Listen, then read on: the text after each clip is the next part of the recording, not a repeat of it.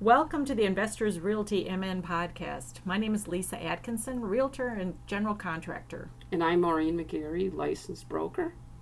Les Ferris here with Gateway Mortgage Group. What's your RMNLS? Oh, that one. PQR. My alphabet soup. Yeah. So Gateway Mortgage Group NMLS is 7233 and mine is 853139. Great. So glad you could come in today. We're so excited to be talking to Les, a mo- spectacular mortgage lender with Gateway, and we're going to talk about products that help our investors purchase homes. Yeah, thanks for inviting me in. I, uh, I'm excited to answer any questions you have and just kind of give people an idea of where we need to start to get ready to buy an investment property. Perfect. And before we get too far into this, Les, uh, the best way to reach you is your phone number, 612 529 1111, or on your website, www.lesferris.com. Yep, absolutely. The 612 529 1111 is my direct line, cell phone, so you can text, you can call. Any time of day and night. Any time how of day how or late night. is too late? You know, whatever works. Well, um, why don't you tell us your preferred mortgage for investors and, Sure. and tell us whether it's for a new investor or for somebody who's got a couple properties under their belt. Sure. You know, I think there's a lot that goes into deciding, eh, first of all, to get started in investment property, but then also how do I continue to acquire properties? And so my idea was to to give some advice on how to pick a lender and then things to think about as you're looking to acquire your first or let's say properties 1 through 5. Does that sound good? Sure, Yeah. perfect. Okay. So i in the real estate world, in the mortgage side, there's a few different lender types. And uh, I always tell people there's good and bad to everything, right? So you have a, a bank, a traditional bank, a place that you can walk into, make deposits. Uh, this could be a credit union or it could be, you know, a bank with a stagecoach, right? You know Sure. who I'm talking about. Uh, the second type of lender is a mortgage bank. They only do mortgages. They don't do any deposits, but all they do is mortgages. Technic. Uh, this is where Gateway, my company, falls in. We we write our own loans, fund our own loans, and service all our loans. So it's a mortgage bank. And then the third type is a broker. A broker is uh, in between person. They're going to match customers to lenders, um, but they don't do any of the underwriting themselves. They have little control over the loan. Got it. Uh, and the reason that I, I bring this up is I think it's really important for people to know who they're working with. Um, each type of lender has pluses and minuses, and each type of lender can do different things and make different decisions um, that, that some of the other ones can't make. So, the very first question I tell people is uh, you should be asking the lender, what type of lender are you? How do you do business? The second question is, do you work with any investors? Because investment loans are not the same as primary residence loans, as we all know. We say that about realtors too.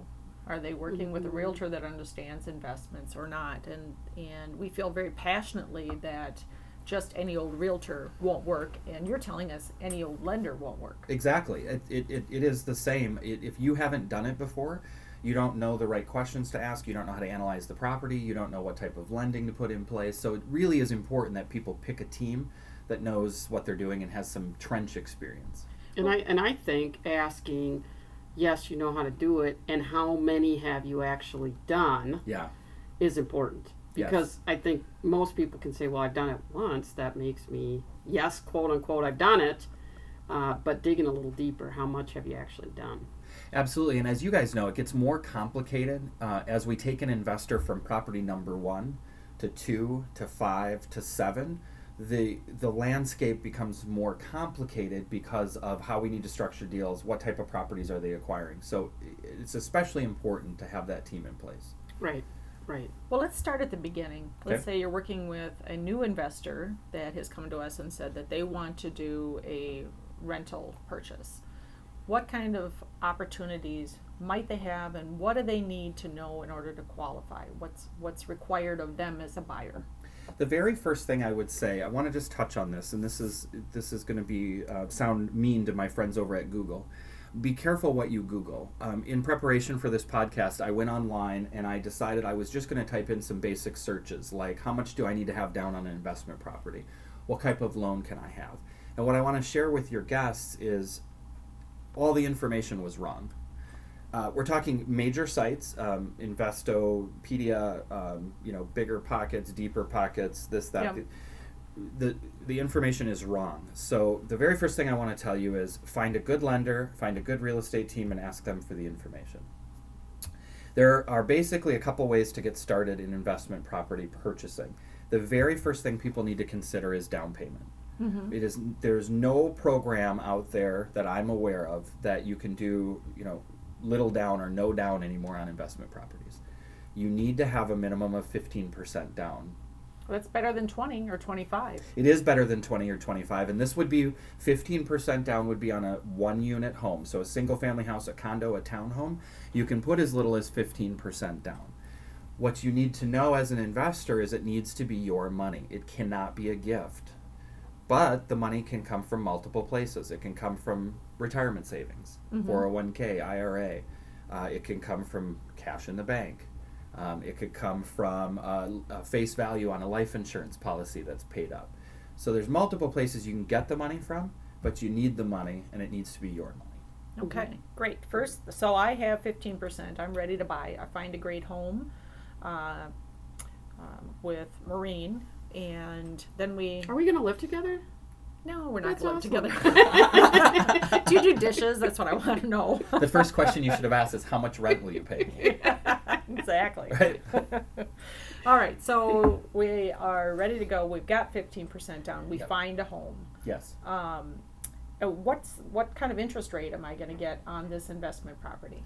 Yeah, so that's a great question. The next thing that an investor needs to know is that um, lenders price their loans based on risk, and what what lenders know over the years is that investment property loans tend to be more risky than primary residences because if somebody's business doesn't go well, they will stop paying on an investment property before their primary home. With that comes extra risk and therefore a little bit higher interest rate.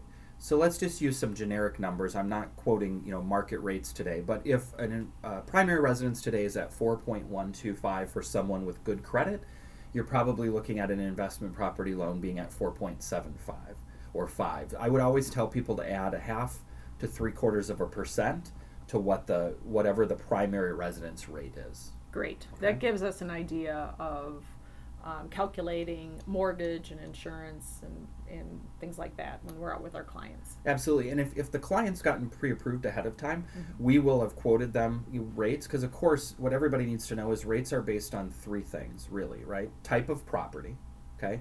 Single family houses are preferred over condos. Condos are more risky because you have an association involved. Mm-hmm, so, mm-hmm. therefore, you're going to pay a little more on a condo. Down payment, right? The more you put down, the lower the rate, lower the risk, and then credit score. Mm-hmm. And those three factors are going to play into each individual, but just in general, that's a range.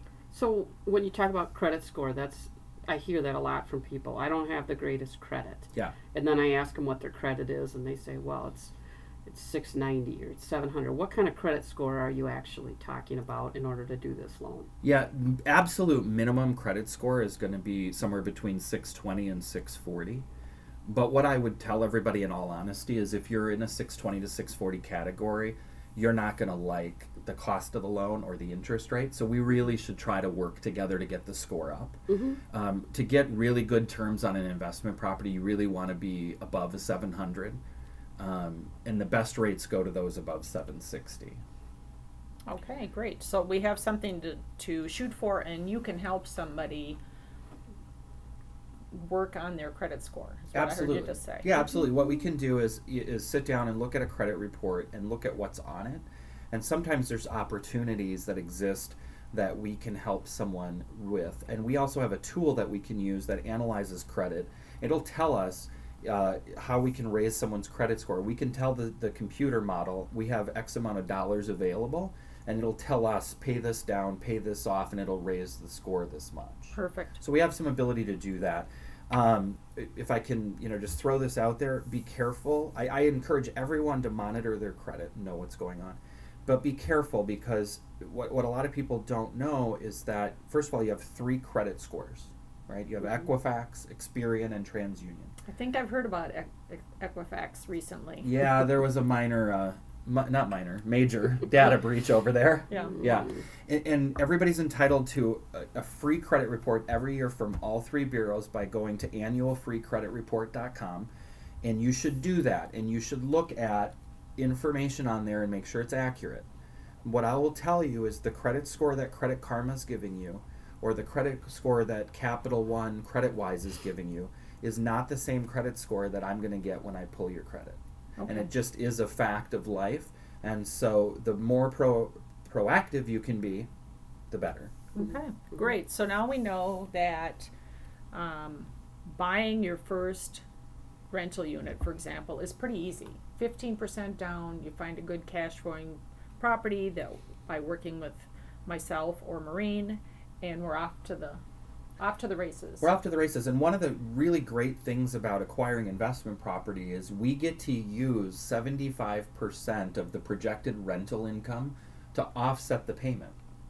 Okay. So what that means to someone is if you guys find them a property that's going to rent for thousand dollars a month, Mhm. we get to use seven hundred and fifty dollars a month as income to help offset that payment. So actually qualifying for the property is not normally the issue. Mm-hmm. Normally the barrier to entry is either credit score or where's the down payment going to come from. Right, right.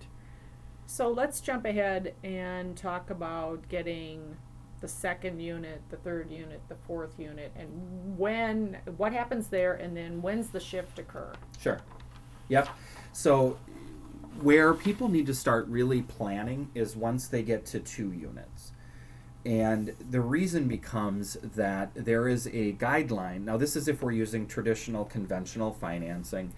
Um, you need to have reserves in addition to your down payment.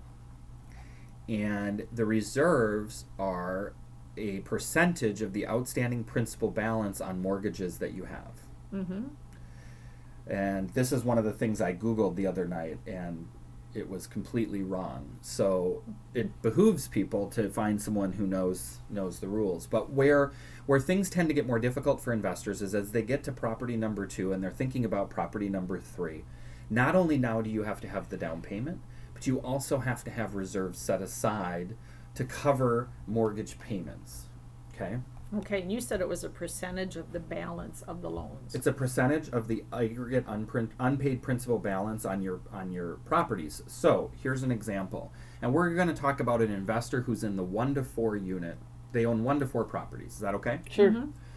For an investor who has one to four financed properties, so this is one to four individual properties with mortgages, they need to have 2% of the aggregate unpaid principal balance of those mortgages in reserves. Okay, Okay? so keeping the math simple, if we have a hundred thousand dollar unpaid principal balance, Yep, the reserve would be, $2,000. got it? And when you say reserves, can Yes. that be in my piggy bank? Can it be in my credit card? Can it be in my 401k? Where do I have to have those reserves? That's a great question. You can just a rule of thumb is you can never use unsecured borrowed money in real estate. So Credit cards don't count? credit cards don't count. Okay. Yep, lines of credit don't count. But piggy bank's no good. We have to be able to prove it to an underwriter, right? So it has to be documented. So what that means is it needs to be in a bank account for at least two statement cycles. 401k is fine. We are going to have to prove to the underwriter uh, the terms on which you can make a withdrawal. So hardship is usually one of those cases. IRA is fine. Um, cash in the bank, of course, is fine. Mm-hmm. But as you start to think about acquiring two property two, three, and four, the barrier to entry again gets just a notch higher in that not only do you now need to have the down payment, you need to have the reserves. So if I had a line of credit on my home where I live, I couldn't use the line of credit, but I could go to the line of credit, take money out, put it in the bank for you're saying about two months, Mhm. and now I have those reserves I need. That is correct. Okay. And the only caveat to that is we'd want to make sure that whatever corresponding uh, liability payment comes with that Mhm. line, that that everything still works from a debt to income perspective. Sure. Right. But that would work. okay. Um, it, in our world, if if money is in the bank for two statement cycles and the deposit doesn't show up, we don't have to source it. If it sh- if we have a deposit that shows up that's greater than fifty percent Mm-hmm. of the borrower's gross income, we need to tell the underwriter or source it. We need to show them because of the Patriot Act where it comes from. Okay, good to know. Yep. Um, can we circle back? Did we talk about debt to income with our first prop first property, and then let's talk about it with the next couple Yeah. of ones. Yep. Yeah. So debt to income is is very important. It's um, I'll give you the, the standard guidelines, and then I'll tell you the cav- the caveat to that. The standard guideline now for conventional financing is under fifty percent debt to income. Okay. That's fifty percent of the gross income cannot. This includes the the new mortgage, any existing liabilities, right? Mm-hmm. Cannot be more than fifty percent of the borrower's gross income. Okay. Mm-hmm. Now, I said there was a caveat to that. There is, and that is, it's all based on the entire profile of the borrower. So, credit score, down payment, type of property. So, one person might come in the door and have 15% down and a really high credit score, and they have some reserves, and we can take them all the way up to the 50%. The next person comes through the door, they have a credit score of 660. The only money they have is the down payment, there is no reserves the automated underwriting system that Fannie Mae and Freddie Mac use may not approve them up to 50. So it will be a little bit case by case, but the absolute max is 50. Perfect.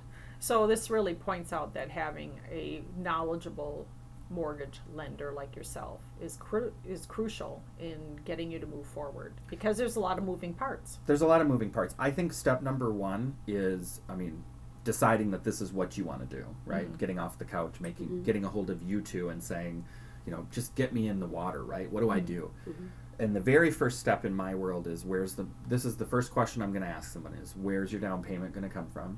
And then let's get you pre approved. You know, at Gateway, we will fully underwrite you before you ever go out and look at a property. So we'll we'll do a full credit underwrite. We'll turn all the bank the bank statements in. You'll be hundred percent ready to go, and then we know for sure it's solid, just subject to finding a property. Perfect. Um, so you let's just talk about what do you need in general to become approved? What kind of Mhm. documents do you need and what makes your job easier when the clients come in kind of prepared? Yeah, that's a great question. So generally, we um, copy of a government issued ID to make sure this is part of the Patriot Act, right? Make sure that you are uh, who you say you are. Uh, if you're a W two'd worker, two years of W 2s Mhm. and the two most recent pay stubs, and then two months or sixty days worth of statements for whatever account the uh, down payment money is going to be in. So if it's your 401, bring in 401 statements. If Right. it's your bank, your savings account, bring, bring in, in your savings statements. If it's your 401k, you most likely it'll be a quarterly statement. You would bring that in in addition to the terms under which you're allowed to withdraw, because we have to prove, of course, that you have access to the money. Um, A lot you- of that's online now, so if we came in with our, showed it to you online or gave you the website, you'd be okay. I'd be okay. Yeah, if you if you gather your user IDs and passwords, I'll I'll get the rest. I'm we're pretty pretty good at that. So you don't have to print it. I don't expect you to scan it. We just need to know Mhm. where it is and have Okay. access to it. Mhm. And then if you're if you're any sort of a commissioned, uh, bonused, or self-employed person, we want to see two years of tax returns. Okay. Okay. So this is using um, a kind of a conventional loan, 15% down. Can I do 15% down on properties one through four, all of them, as long as we have the reserves? As long as you have the reserves and as long as they're one-unit properties. Got it. So the, the, the distinction that I want to make is it's got to be a one so single family house, condo, townhome, you know where one family lives there. You can do little as little as fifteen percent down. You will have mortgage insurance, but it will go away when you get to twenty percent equity. Now, if you want to acquire a duplex, a triplex, or a fourplex, you're a minimum of twenty five percent down. Okay. So that increases your down payment amount by ten percent. But the credit score is the same. Um, the guidelines on loan to value, things Right. like that, are all the same. Yep. And one of the reasons I think it's so important for your for your clients and your guests to really think about who they're going to use from even from a lending standpoint is that not all lenders are the same. See, Fannie Mae and Freddie Mac, they issue the underwriting guidelines. These are the investors who are really buying the loans on the secondary market. They create the underwriting guidelines. But every lender has the ability to add to them, right? We call those overlays. Right. Mhm. And so you might go to one bank and they might say you have to have a minimum credit score of 700 before Right. we'll lend you on an investment property. And that's so they're choose making their own requirements Right. on top of what Fannie and Freddie have already said. Right, they're looking at their portfolio and they're saying that we don't want to take the risk on someone with a credit score lower than 700. So one of the things that you want to do as you start to think about, you know, who's your team going to be is who can get my loan done with, you know, who's who do I fit in with and and I would say you want to pick someone with the least amount of overlays, right? That follows the guidelines as traditional as possible. Well, and I think somebody who has a, a vast experience with investment property, so that you're you're thinking ahead because even Lisa and I, when we sit down and talk to you, we learn new things, and so you you know as an investor, you want somebody who's who's thinking of you down the road and going, I know this client wants to get to ten properties by the end of next year, Right. and there's this new program that's coming up. Um, th- there's got to be a, a level of expertise there where you can. I I mean, we Lisa and I do that with investment properties. Right. We don't say, "Hmm, let's go find a property for Bill today." A lot of times we say, "Here's a great property. Who does this work best for out of our clients? Who's ready to buy today? Who you know who, who does this fit with?" And then we call them so they know when they're getting something from us. It's you know we we've gone through a lot of steps to say this is a property that's going to work for you. that's one of the reasons that I I fell in love with the two of you literally and I started working with you personally is because you know I I did it wrong. I start not with you guys, but I started an investment career in 2007. It was a great time to buy as you can imagine. Yeah. Perfect. And and I I started acquiring investment properties as primary residences with very little money down thinking I could just convert them to to rentals and they'll work. hmm And one of the very first meetings I had with you two, you both looked at me and said, First of all, we're not going to start showing you properties till we know you're ready. What's your goal? Like, no Mhm. one had ever asked me that. What's my Yeah. goal? I don't know Yeah. what my goal You know, and then you guys really talk about numbers. You know, what I've heard from you over and over and over again is the property has to make sense. It Mhm. has to meet these numbers. hmm And so, from an investor myself, and you know, just you know, talking a little bit about what you guys do, it's so refreshing to have someone who sits down and sets goals and understands numbers and and really takes people. We're going to show you properties that actually work. I think what what we share in common is we are looking at developing a long-term relationship with our clients. And we need that great partnership with a mortgage professional like Les who understands the needs of investors. And we do our job with finding properties that make sense that cash flow that have the return on investment that the client wants. And we partner with you because we know that because we do that, they can get from where they're starting to where they want to be Right. to meet those goals. And other lenders might look at it as, well, it's just one more loan. Right. And that's not what we're looking for. No. One, one of the services we offer is we manage the, these properties for m- many of our clients. They want that service. It's not that expensive. It's actually probably not expensive enough. um, but we we're we don't show up at your closing, get our fee, and leave. And out the door you go. And, and we'll send you a card once a year. Right. We're literally on the phone the next day, probably with you, talking about the new tenants we're looking for and some of those things. And we're managing this thing for some of our clients years and years. Right. And so if I sell you a property today and it doesn't perform in a year or two or whenever we kind of had an eye for it to perform, I'm the one still standing there holding the bag. And I know from experience if if if investors aren't successful, they stop investing. And Hallelujah. it only makes sense. And I we have people come through the door, we meet people, we say you should invest in real estate and they say, you know, I bought this place 10 years ago and I lost my shirt and I'm out. I'm done. I never want to go through that again. And and it's it's a shame because if you do it right, you know, and you hire the right people on your team, then it works. And customer for life, right? Right. I Right. your guys' mentality is customer for life. We're gonna we're gonna take you from one to ten, or twenty, or thirty, or we're gonna we're gonna see you graduate into a larger portfolio. We're we're gonna help you analyze the properties. We're gonna help you manage the properties. Right. We're really going to put a plan together to get you where you want to go. Right, Yeah. right, right. And I don't know why, but we seem to have a passion for that. That's where, um, you know, when you talk about asking about goals, if I don't know what your goal is, it's very hard for me to figure out what kind of properties to fit into that plan. Right. And so I do need to know where do you want to be? What you know? What's your long-term goal? What's your short-term goal? We might have to tweak those mm-hmm. because a lot of times people aren't. They, as you said, they Googled something and the Googler was not quite right. the Google machine. I think I think the biggest challenge with the Google machine, that's what I call it, is things change right, in our industry Right. nonstop. right, And and and things in my world on the lending side, things become more competitive as the market gets better. You'll find lenders become more and more competitive, meaning they open up what they're willing to do, and as the market declines, they become more conservative. And so some of the information is just outdated. And if you Google something, you really need to look at what's the source and Mhm. when was it published. Mhm. If it's Right. if, you know if it's Grandma Johnson in you know Mhm. in Mhm. you know North Dakota and it was from 2012, it's probably not right, right. right. And and is this uh, you know we're we're on some of the national sites for investors and we see a lot of people that put things out there.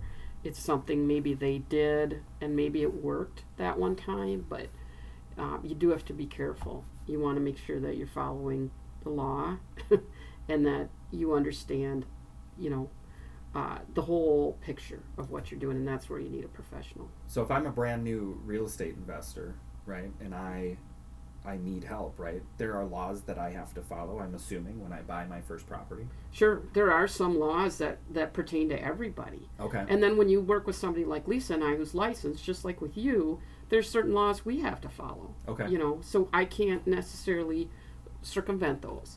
Um, but most of them, all of them, are there for, uh, you know, you as the consumer, your benefit. Right. You want to make sure you have accurate information. We have people who come in who bought something, they didn't understand what they were buying, they didn't have any representation, and now they're in a real pickle. And um, you know, we've we've helped a lot of people out of some of those jams, but it's not easy and it's not cheap. So get to you first before I buy anything. Right. You're if gonna- it seems too good to be true, it probably, it probably is. is. Yeah. You're you're going to represent me and help me buy it correctly. Right. and then you're going to help me manage it and you're going to you're basically going to take on those pitfalls if you will the the law, the legal stuff and the management stuff and Mhm. dealing with all that Right. i if i'm the investor i'm going to come up with the money i'm going to sit down with you and develop the plan and the goals Right. but you're really going to be the professional that's going to take me Right. and help me get there Right. Right. You have to understand what city you're working in, what their rules are, all those things. yeah Um, so I always say I, I pay somebody to cut my hair and do my taxes.